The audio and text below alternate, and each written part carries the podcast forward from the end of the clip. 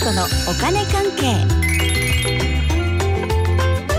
この時間はお金についていろいろな話題を教えていただきますファイナンシャルプランナーで社会保険労務士の川辺典子さんですよろしくお願いしますはい、よろしくお願いします。先週は物価についてのお話でした消費者物価指数についてもね教えていただきましたが今日はどんなお話ですかはい、今日はですね、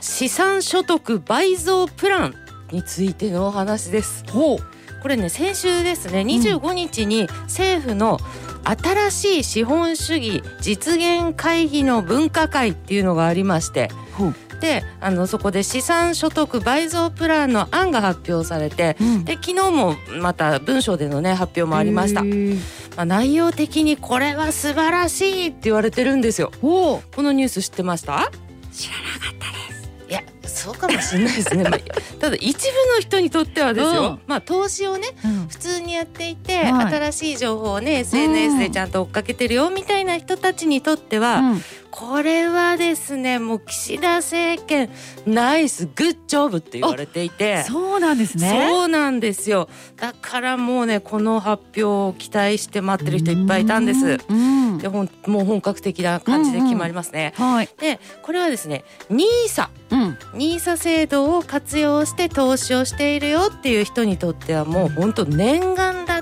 たっていう内容なんですよね。おおねえということででもん一方で、あ何それ状態の人にとってはねうんなんというかこうやって格差が開いていくのかあなーなんていう気もします。そうかだからもう投資をやってる人には「おおグッジョブ!」すごくいい改正でうん、そうでない人には恩恵ないみたいな。いやまあねそんな感じですね。あーいや間接的な恩恵はあるんですけどね。ほうほうう。ん、まあね、じゃゃあ内容ね、はいいきますかね岸田首相が表明した内容です投資をねやってる人で持ちきりの話題は一般 NISA と積立 NISA の双方の高級化を実施する金融商品から得た利益が非課税となる期間を無期限化するという内容なんです、おーこれが念願の改正なんですね。そうなんですよゼロからお願いします。まあね確かにちょっと今のね どうなんだっていう、はいそのまんまの言葉で言ったんですけどね、はいそうそう。じゃあゼロからいきますよ。はいまずね、うん皆さん通帳記入したことはありますか？あるでしょうん。う。うん時々折足って入ってるじゃないです入っか。てる。ちょっとね。うんあ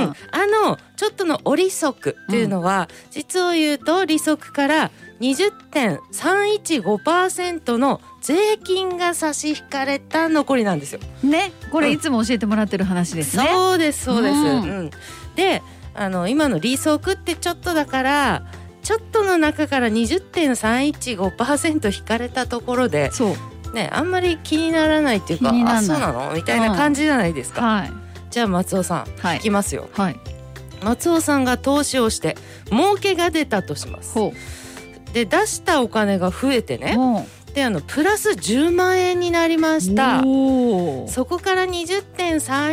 20.315%引かれるとしたら2万315円税金でもらえますって言われたら気にならないですか、いやそうですよねう。んだって10万円プラスかと思いきやそっから2万円ちょっと引かれますよってことですよねそうですよ、めちゃくちゃ気になるでしょうんう2万円ちょっと大きいですようん、気になります、ですよね、はいこれもしもですよ、はいすごい儲かってプラス100万円だったらあ20万ちょっと引かれるか引かれないかって話じゃないですか。やだやだねそれはもうね大変ですよね。はいということで本当にこの税金っていうのは投資でねなんかこう増やしたりしてる人にとってはすごいことなんですけれども、うんその投資で発生した儲けからうん20.315%の税金を差し引きませんよ非課税にしますよっていうのが NISA なわけですよ。ねえだからもうどうせ投資するならこれだったら NISA でやろうよってなるじゃないですかそうなんですよね、うんだから投資をやる人は、まあ、あの一般的にはとりあえず NISA 制度を通じて投資をしますよね。うんうんでもねやっぱりこれお得度がすごく大きいし、そうですねうん、お金持ち優遇だよなんていう批判も出ちゃいがちなので、うん国でもちゃんと考えてて、うんまあ1年間の投資額はいくらいくらまでねうんうんそこまではあの儲かってもね税金引かないよみたいな上限決めていて、うんあとはですねお得な期間うん最大で何年までねっていうのをこう決めていて、うんそれとこの NISA の法律自体が、うんこう次元立法2000何十何年までの制度で終わりますよっていう制度なんですよ。はい、うん、ね期限があったっていうことですよそうね。そうそうそう。お得にねなりすぎないように、そうですね投。資額の上限、それからうん期間の上限っていうのがあるってことですそねう。そして法律も終わるって話だったんですけあーど、ねで報道の内容に戻りますよ、はい、一般 NISA と積立 NISA の双方の高級化を実施ってなってるわけですね、うん、でこの高級化ってあの高級品の高級じゃなくてねそっちじゃない方で。そうそうこれラジオだと結うわ 構そうですよねこの文字高級って何みたいなねね。うんそれね高級品の高級じゃなくて、うんこうはあの立身弁になんていうんですかあの渡る的な字で、うんうんうんあの常にっていう意味いの、ね、うことですよね。そう高温動物の高ですよね。 そうですね。常にの方ですそね。うそうそうそうそう。はいあと高級化の級も永久の級ですかこれ級久しいだね。久しいですね。そうそうそうそう。はいなので高級化ということで、うんその法律を途中で終わるっていうのはもう撤廃だとずっとやるぞと。おお。いう話おうそれとあの一般 NISA と積み立て NISA どっちもこう無期限であの上限の年数一般 NISA は5年積み立て NISA20 年っていうそうそそうそうそう。の期限もうんもう無期限でやるわとうわーそういう内容なんですよ。ええー、撤廃無期限ってことですね。そうですそうですそうです。うわ嬉しいですね。うんそうなんですよ。これじゃああと途中でいつやめてもって感じ、いいって感じなんですか、あーそうそう、ん儲かったらね、うん例えば儲かったからそうもうこれで満足換金して、はい。どっか行こうとかそうそうれできるできるできる。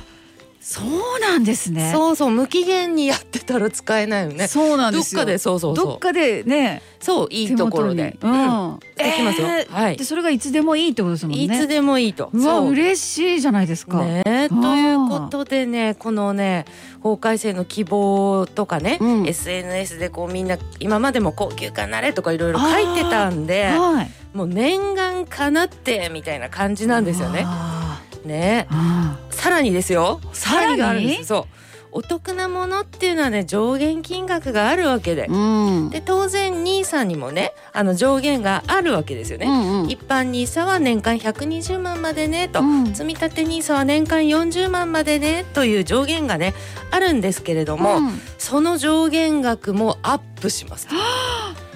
そうなんですそうね。金額ね昨日出るかなと思ったんだけど、うんうんうん昨日発表なってないねうわまだ悩まれていますちょっね。と気になるけど、でも上限金額上がるし、上がるみたい。無期限で非課税だし、そうそうそうそいやもう最高じゃないですかう。。そうなんですよ。最高なんですよ。うんね、ということで NISA 制度をね通じて投資している人はもういや岸田さんやったんやるねみたいなこいい功績だよこれはみたいな感じになっていてででも、そうでない人には全くっていうか直接は関係ないから、んまあ、総理大臣呼び捨てにしたりみたいあなこういーう感じになってきているんで すよね。なるほど、うん、そうそうそう、ん